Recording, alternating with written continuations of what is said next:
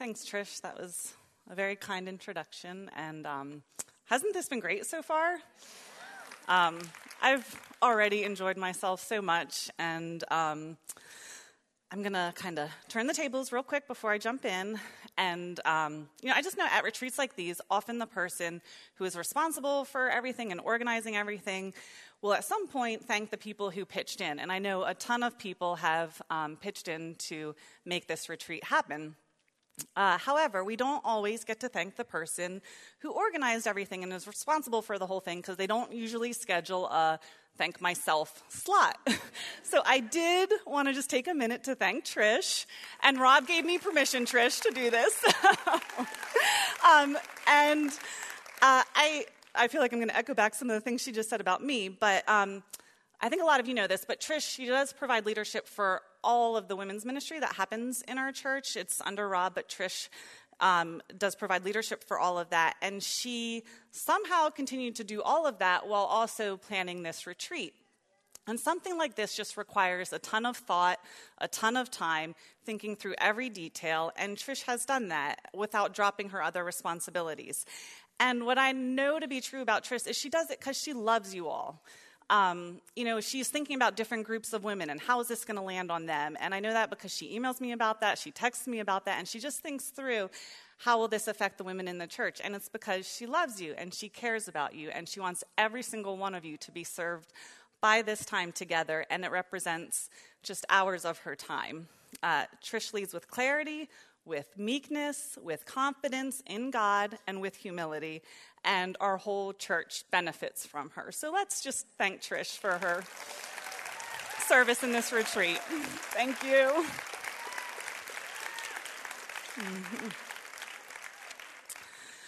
All right. Um, I have loved this theme on friendship. You know, it's one that obviously it applies to every one of us, every season of life.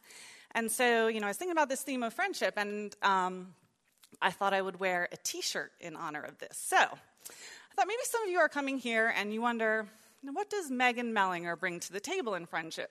What does she have to offer? Maybe that's not really a question you asked, but I thought I would answer it anyway. So, uh, without further ado, good to see my t shirt. I'll have to move out from the podium so everyone can see it, but here it is. Can everyone see it? it says, I came, I saw, I made it awkward. So, if any of you are wondering what it's like to be friends with Meghan Mellinger, this is at least part of it. And lest any of you are wondering if that's true, which would probably only be if you never actually met me that you're wondering that. But um, Jared is the one who got me this t shirt, so you know it's true.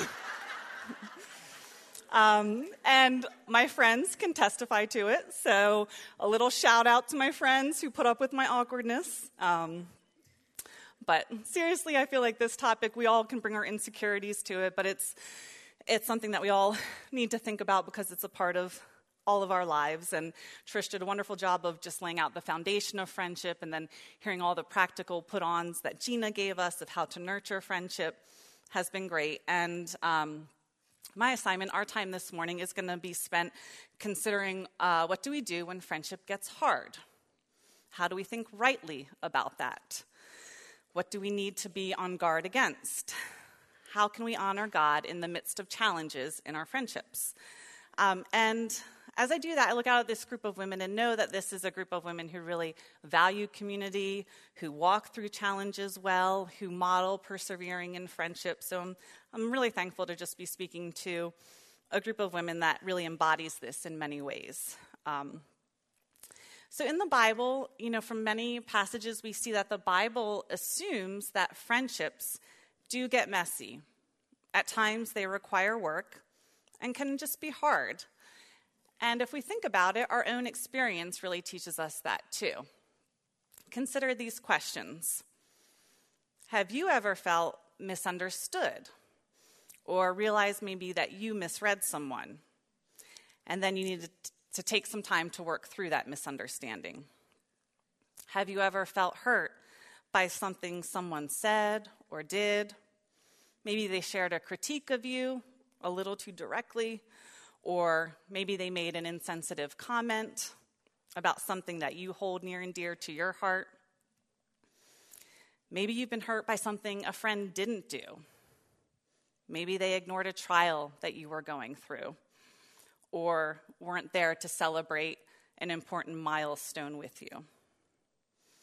Has a friend ever disappointed you or let you down? Or have you ever felt like your own commitment and love has been called into question? Or maybe you've had this experience, feeling like you're just sailing along in a friendship and everything's going really well, only to learn that the other person is holding on to an offense and has felt disappointed by you. I think all these questions we can relate to one or the other, and just points out that friendship comes with challenges. And sometimes these challenges are minor things, right? A misunderstanding that gets quickly worked out. Other times it can be big, hard things like feeling betrayed in some way. And at the beginning, I just want to take a moment to acknowledge that. Um, that sometimes friendships come to an end. They move maybe from friendship category into acquaintance category, and that's okay. So, we're going to be spending the majority of our time talking about when friendship gets hard and leaning into that. Um, but I just wanted to take a minute to acknowledge that sometimes friendships come to an end, and that does not always mean that you did something wrong or didn't persevere the way you should have. Sometimes it's something as simple as a change in season of life, right? Sometimes we have uh, a friend that we go to the park because our kids play together. And then next thing we know, those kids are in school and it's just not a natural connection point anymore. Or maybe the friend who was five minutes down the road is now 25 minutes down the road, and that's just enough to kind of shift that friendship. At other times, it can be that we have been sinned against in ways that really just fundamentally affect the course of that relationship. And we're always called to love, right? That's not an option. But that doesn't always mean that we have to continue in trusted friendship with someone. So someone can break our trust in such a way that we no longer can walk with them in close friendship. There's also the category of unreconciled friendships. Maybe you've sought forgiveness from someone, you've tried to live at peace as far as it depends on you, but the other person has really just been unwilling to forgive you. So, those are real categories. Um, I think those are the occasional things, they're the exceptions, they're not the norm. Uh, but I just wanted to say that up front that it's not that we're always called to persevere when friendship gets hard, or that if a friendship has moved on, that it's because you did something wrong. Um, ordinarily, in most friendships, most of the time, we are called to press in and persevere. Um, as we consider how messy friendships can get and how much work they require, I think it's really important that we keep the big picture in view. Because without that big picture, uh, you know, it'll just be easy to kind of throw in the towel and move on. Uh, it'll be easier to just move on to a new relationship that feels easier in that moment rather than continuing to persevere in that friendship. And so, um, I want us to consider what does God want to accomplish for us? What's the big picture? Well, one thing he absolutely wants to do is refine us, right? That's something he always wants to accomplish in us, is refine us. Um, I think our default can be, at least my default can be, like, what's easiest for me? What's best for me? What serves me? Rather than asking, what does God want to do in me and through me? And that's really the question we want to keep in mind. And part of what God is doing in us is rooting out sin, right? He wants to root out selfishness and pride in us, and He wants to make us more like Jesus. So, if we want to become more like Jesus, one of the best action steps we can take is to lean in when our friendships get hard. The other thing God wants us to do is He wants to refine us, but He also wants to increase our joy. He wants us to benefit from the gift that friendship is. God wants us to stick it out with friends because He wants to add to our joy. I know Trish mentioned this quote. It's such a great one. It's J.C. Ryle speaking about friendship. He calls it the relationship that halves our sorrows and doubles our joys, right? And we know that, that if we're enjoying an experience or having fun doing something, that joy is multiplied and increased when we have friends that we're able to share it with.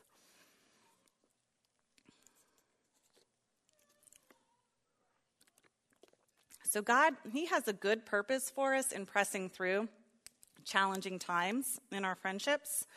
And often, our most fulfilling friendships are the ones where we've weathered some hard times. So, I just want us to keep that big picture in view as we look at um, leaning in when friendship gets hard. Uh, we're going to jump into our text in Romans 12. I'm covering verses 14 to 21, and I'm just going to pray, and then we'll jump in there. Lord, thank you for each woman here, and thank you for how you have already been meeting us during this retreat. I just pray that that would continue. Holy Spirit, would you help me as I speak out of weakness, and would you help each woman here? Lord, show them what you have from them for them out of this passage. Please be with us. In Jesus' name, amen. Okay, so Romans 12, 14 to 21. I'll be reading all those verses. We'll really be looking at um, verses 14 to 18, though. So it says, Bless those who persecute you, bless and do not curse them. Rejoice with those who rejoice, weep with those who weep, live in harmony with one another. Do not be haughty, but associate with the lowly. Never be wise in your own sight. Repay no one evil for evil but give thought to do what is honorable in the sight of all. If possible, so far as it depends on you, live peaceably with all. Beloved, never avenge yourselves, but leave it to the wrath of God, for it is written, Vengeance is mine, I will repay, says the Lord. To the contrary, if your enemy is hungry, feed him. If he is thirsty, give him something to drink. For by so doing, you will heap burning coals on his head. Do not become do not be overcome by evil, but overcome evil with good. Right, and as we think about this topic of friendships and when they become challenging, and as we consider what this text has to say, I really feel like there were three, three questions that we can ask ourselves coming out of this. Um, so that will be what we do. We'll move through these three questions. I'll list them out and then we'll go through them a little more slowly, one at a time. So, in friendships that feel hard, Am I walking in empathy? Am I walking in humility? And am I walking in forgiveness? Okay, so those are the questions we're going to look at one at a time here. So, our first one in friendships that are hard, am I walking with empathy? And if we look at verse 15, it says, Rejoice with those who rejoice, weep with those who weep. And this text is just a very clear call to empathy and compassion. We are to rejoice with those who rejoice. It's a calling to put ourselves in someone else's shoes, to rejoice over what they are happy about, over ways God has blessed them and is at work in their lives.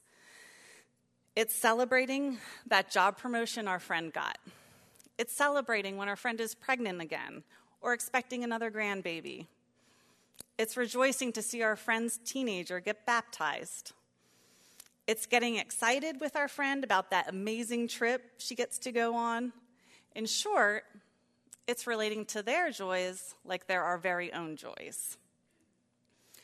And when we look at this call to empathy and to rejoice with our friends, it doesn't take long to see that a great enemy to this is envy. In our flesh, we're just going to find it a lot easier to envy our friends than to rejoice with them. And there are a couple definitions of envy that help us to just see it for what it is, the ugliness of this. Um, the first one comes from F.F. Bruce. Says, Envy is the grudging spirit that cannot bear to contemplate someone else's prosperity. It's a grudging spirit. Or this one from another theologian Envy is a feeling of unhappiness at the blessing and fortune of others. And as you hear those definitions of envy, it's really the exact opposite of what our text is calling us to do to rejoice with those who rejoice. Envy is begrudging that blessing, God's blessing in their lives.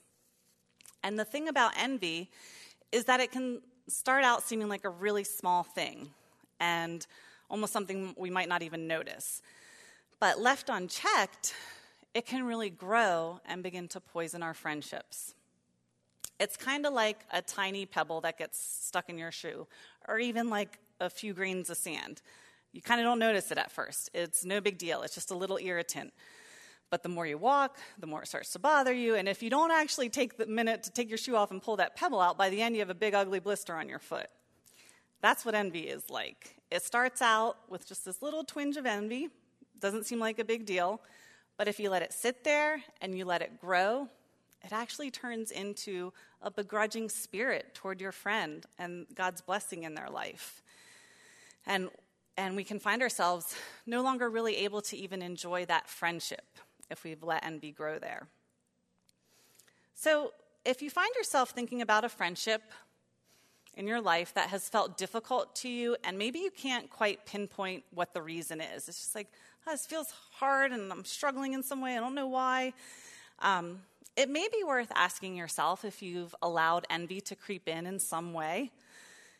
Might not necessarily be the case, but I think because it can come in subtly and kind of grow there and start to poison the water, we may not realize it. So you can just ask yourself are you rejoicing with your friend, or have you let envy crowd out that kind of empathy that rejoices with those who rejoice? You know, if you're a teenager, maybe you're tempted to envy your friend's appearance or how easily she always seems to make friends or the fun trips she gets to go on. Us moms and married women, we can envy our friends' well behaved kids or what appears to be the perfect blissful marriage. We can envy the money our friend has to decorate her home where we feel like we're always on such a tight budget there. Uh, we can envy the relationships our uh, friends have with their grown children or that they have all their grandchildren close, but yours are scattered across the country. For women in the workplace, uh, we can face temptations to envy someone else's success or just their recognition in their career. Or maybe they have a flexibility they enjoy in their job, but you don't. You know, for all of us, we all face temptations to envy, whether it's appearance or talents or social status or just our friends' gifting. Whatever form envy may take, whether it's something big or just something trivial, we need to confess that to the Lord and ask Him to help us truly rejoice with our friends over the blessings they enjoy in life. Let's rejoice with those who rejoice. The other part of our verse talks about weeping with those who weep. And I know Gina touched on this too. It's walking with people through trial. And, you know, friendship can get hard when someone's walking through either a significant or just an ongoing trial. You know, I think rejoicing with those who rejoice, that can tempt us in some ways. It can tempt us toward envy. Walking with someone through trial, it doesn't tempt us in the same way, and yet there are challenges we can face. We can be tempted to withdraw because maybe we just aren't quite sure what the person needs, we don't know what to say, and so we just kind of back off a little bit.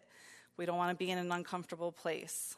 Or maybe we just kind of grow weary in doing good. It's ongoing, and they're kind of stuck there, and you've been serving and looking to bless them, and it's just, it kind of keeps going, and we grow weary in it. Or sometimes we can just lack that sympathy and compassion that is able to put ourselves in their shoes and really enter into that hardship with them. So, we want to be able to, to weep with those who weep. And part of that is that we do need to recognize that um, those walking through trial, they may not have much to give on any level.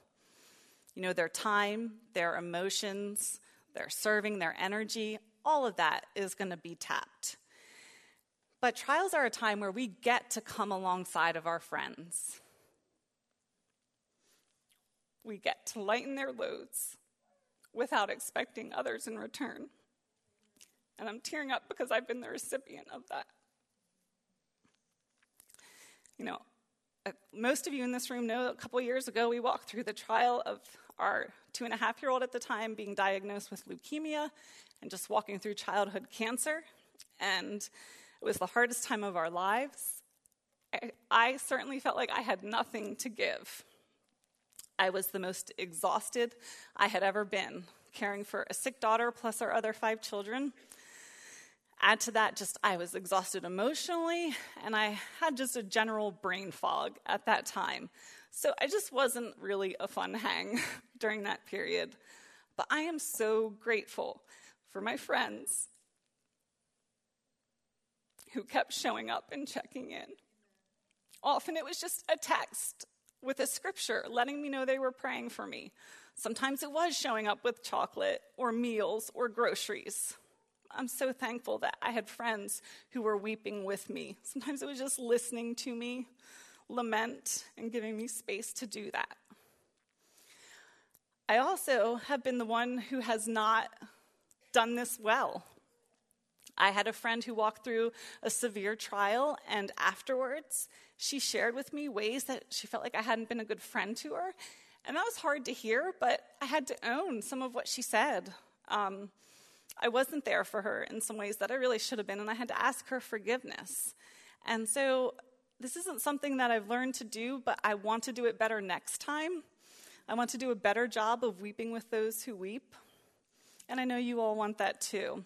Proverbs 18:24 says, "A man of many companions comes to ruin, but there is a friend who sticks closer than a brother." Let's be women who stick close to one another through trial. Our second question we can ask when friendships get hard is Am I walking in humility? Verse 16 says, Live in harmony with one another. Do not be haughty, but associate with the lowly. Never be wise in your own sight. All right, so here it's a very clear call for us to put away our pride and to walk in humility. Right? It's very clear. Do not be haughty. we're not to be haughty. We're not to be wise in our own eyes. We're to put on humility. In other words, do not follow the example of Elizabeth Bennet from Pride and Prejudice, who was so quick to judge Mr. Darcy. You know, uh, her, judge, her initial judgments of him were that he was haughty and aloof and selfish. And then later, as she actually got to know him, as the story goes on, she sees him completely differently and falls in love with him. All right, so we're not going to follow Elizabeth Bennet and be quick to judge and trust our own perspective all the time. if we want to walk in humility and not become haughty, we need to become more aware of our own sin and weakness than the other person's. Uh, Tim Lane and Paul Tripp have this helpful book called Relationships, a Mess Worth Making. And in it, they say godly relationships flourish best between two humble people who acknowledge their weaknesses and sins and their need for grace. The self righteous person who denies his own need will not be a channel of grace to others, right? And I know that's what we all want, right? We all want to be channels of grace to others. Well, we can't do that if we're self righteous. We can't do that if we're aware of everyone else's sin and weakness, but not our own. When we're aware of others' weakness and sin, but, but not our own, it's easy to fall into self righteous judgments that will just begin to color how we see others. Right? So, some little examples that maybe you can relate to. We can think things like, I'm always the one initiating get togethers, so she must not value our friendship as much as I do. Or, if she really cared about me, she would have shown up for fill in the blank. Or, man, she's always talking about her family because she must think they're a lot better than mine. Or, she purposely pretended like she didn't see me at that last cross culture meeting. Right? And all these examples, we're taking something that we might see and experience, but then we're attaching a motive to it. But if we're walking in humility, we can acknowledge that we're not omniscient, we're not all knowing like God is. We can't know what another person is thinking or what their motives are. We can also put on humility by valuing the perspective of others and admitting that our own perspective may be off. Um, Philippians 2 3 says, Do nothing from rivalry or conceit, but in humility count others more significant than yourselves. And part of what that means is that we need to value their perspective. And we need to be open to the fact that sometimes we have just misread someone, or a situation, or a person. And when I was thinking about this, I think this is especially true in friendships where we're really different from one another and maybe have really different communication styles.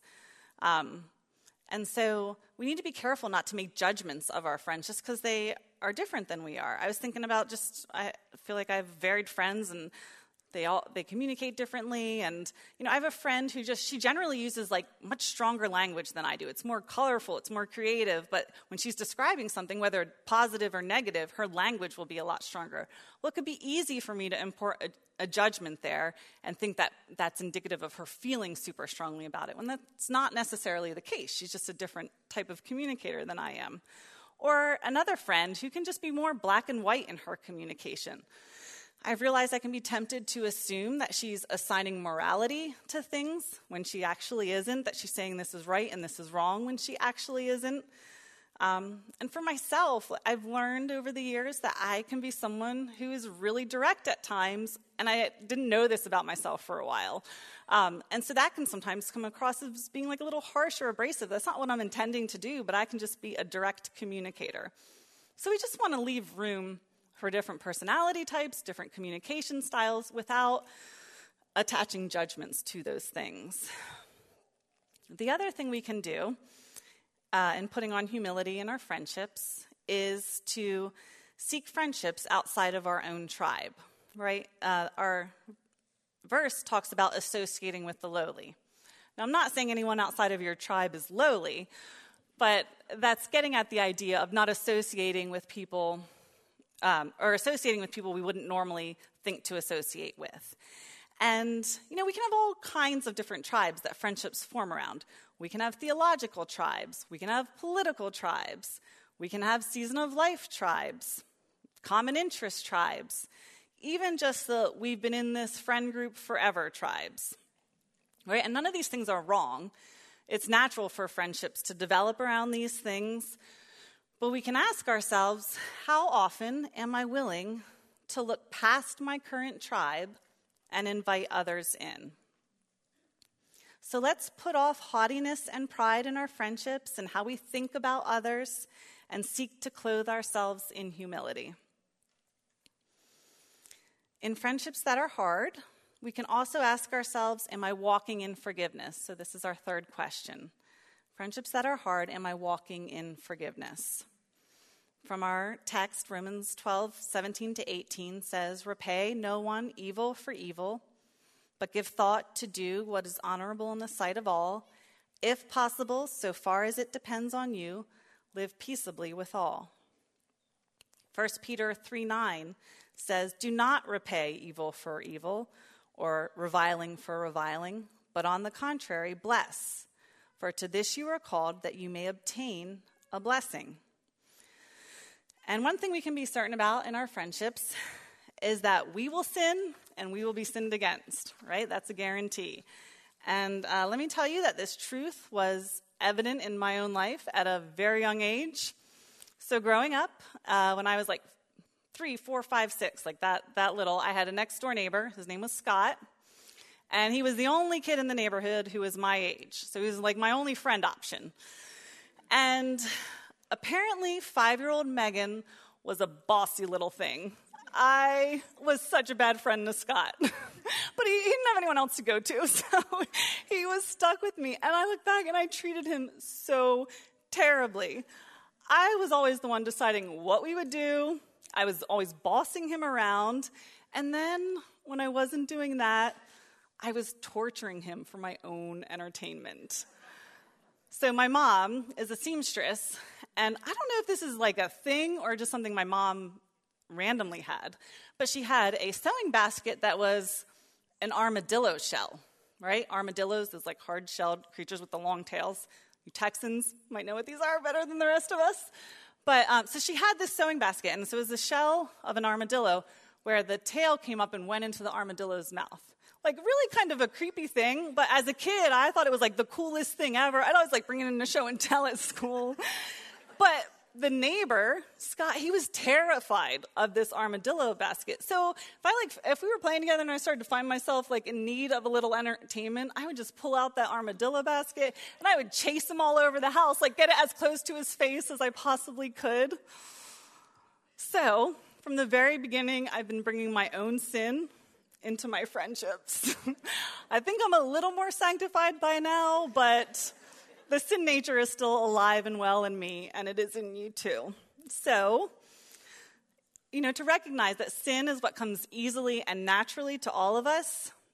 And so, having a biblical understanding of forgiveness is actually super important because we won't be able to avoid sin.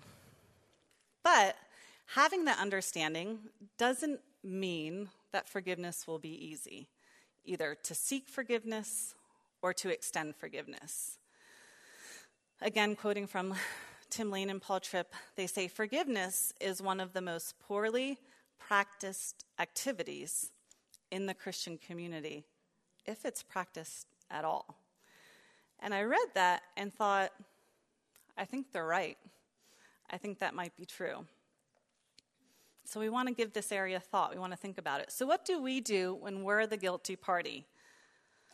First, if our friend is sharing with us a way that they feel like we sinned against them, this is a time when we just really need to be on guard against our flesh and the temptation to sin. Right? As soon as that comes, our flesh is going to be right there, tempting us to become defensive, tempting us to blame shift. So we want to be on guard against that. We want to be quick to listen to our friend, not to be internally mounting our defense as they're talking to us. We want to be thankful. Listen, even if you disagree with what your friend is saying, you can still listen thoughtfully and consider what they are sharing.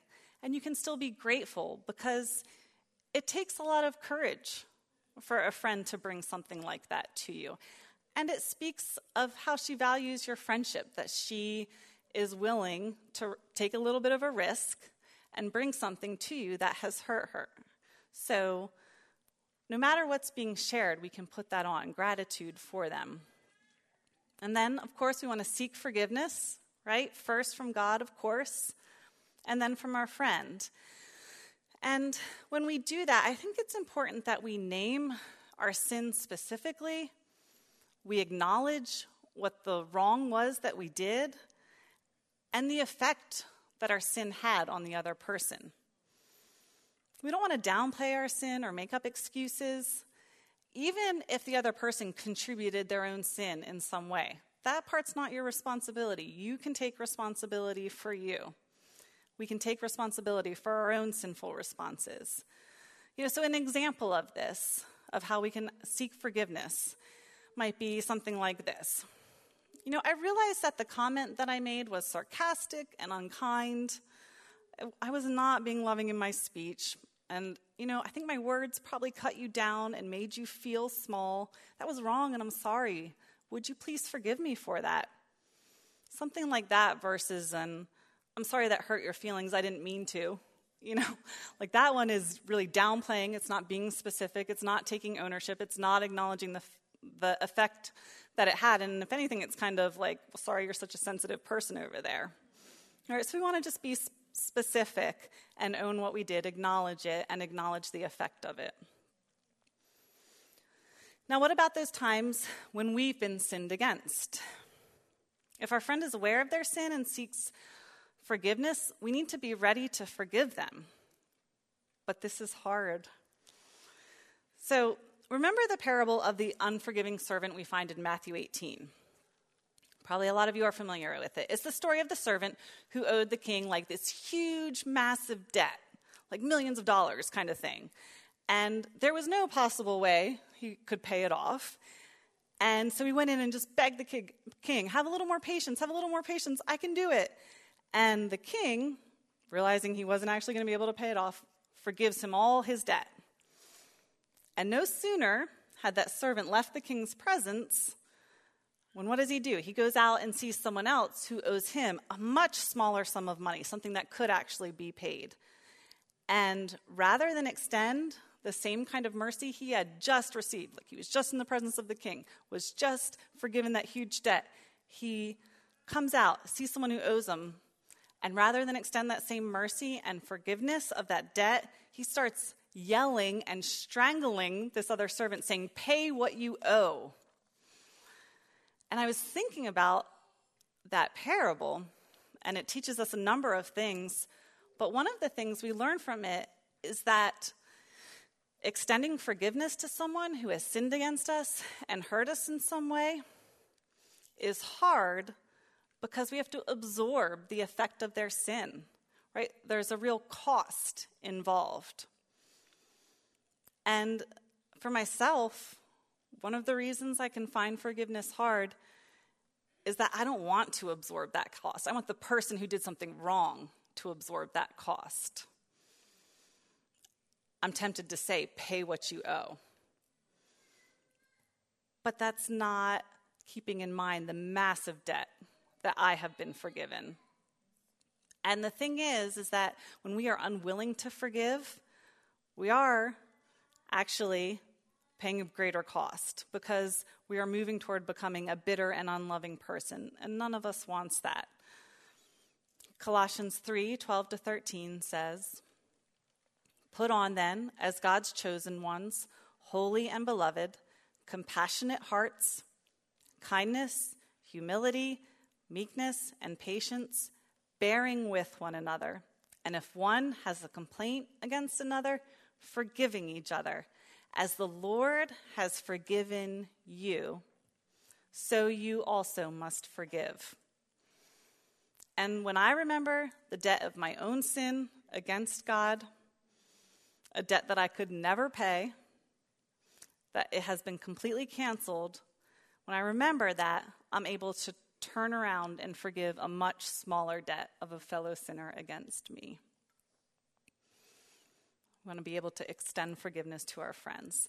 There's also just the category of overlooking an offense, right? And I feel like this this is a category that we need to keep in front of us. You know, especially in our culture that looks to get offended over every little thing that someone says or does. You know, it's popular to get worked up over everything. So, how do we know if we should overlook an offense or what falls into this category? Well, if our friend has sinned against us or hurt us in some way, but they don't realize that and haven't sought our forgiveness, then we really have two options, right? We can either bring it up with them, confront them, and sometimes we need to do that. Or we can overlook it. Those are really our only two options.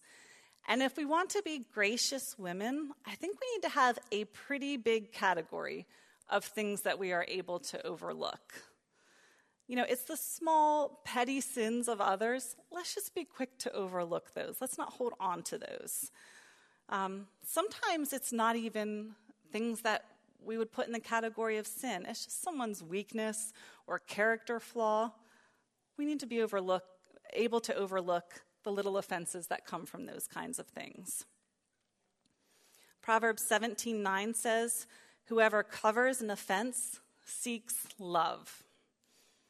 Or Proverbs 19:11, "Good sense makes one slow to anger, and it is his glory to overlook an offense." Being able to overlook an offense is a glorious thing. And 1 Peter 4 8 says, Above all, keep loving one another earnestly, since love covers a multitude of sins. Let's be the kind of women who can cover over a multitude of sins in our friends. Too often, I think, when we think about either forgiving others or that category of overlooking an offense, we can have um, the idea that that's a once and done thing. What I have realized is that that's often not the case. Sometimes it is, and that's great, but more often for me anyway, I can, I can, okay, I'm going to overlook this. But then when I see that person, it's still the first thing I think of, that offense they caused. And, and I can be discouraged by that, but the reality is it, it's an ongoing thing that we have to keep working at. So you can have forgiven someone, you can be overlooking an offense, and just because you're still having to work at it doesn't mean you actually haven't done it. It's just sometimes we need to keep working at that. Again, Tripp and Lane, they say forgiveness is both a past event and an ongoing process into the future. And I think this is especially true the deeper the hurt is, right? To not have that be the first thing that comes to mind when you see that person or think about that person. We have to actively work against that. Right? So let's be women who are marked by a gracious spirit that is eager to forgive, who can overlook an offense, and who refuses to hold grudges.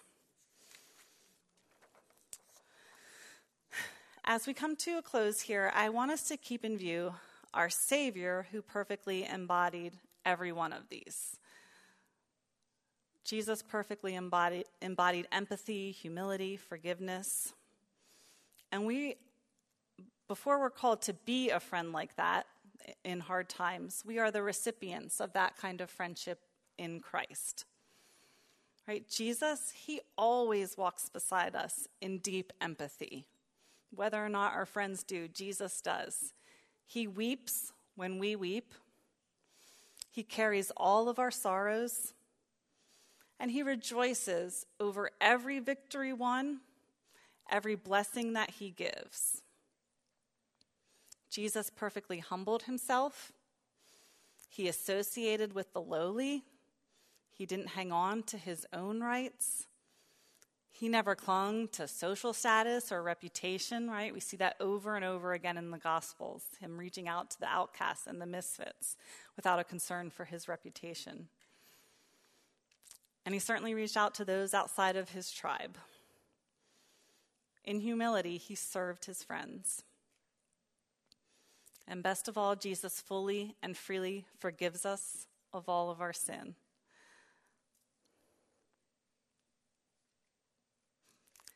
Not once does Jesus shout, Pay what you owe. Not once. Instead, he tells us, I paid it all. He has made a way for forgiveness and reconciliation, first, so that we could be reconciled to God, but also so that we can be reconciled to one another and live at peace with one another and walk in friendship with one another. So Jesus both per- perfectly fulfills these and he empowers us to walk in his ways. We've been given the Holy Spirit so that we are now empowered to walk in empathy, in humility, in forgiveness in our friendships. We're not left to ourselves in that. We will still sin and fall short, but we're not left to walk in our own strength. We have the power of the Holy Spirit to help us. And as we press into the challenges in our friendships, let's remember that God is doing the very good work of making us more like Jesus. And He wants to deepen our joy through the gift of friendship. And those times when friendship just fails or disappoints us, or is just kind of requiring a lot of work, we can take comfort in our never failing friend. Thomas Goodwin says this God has been your ancient friend. Even from everlasting, he has loved you ever since he loved himself. There is not a moment in which he has not loved us and had his thoughts upon us. Thank you.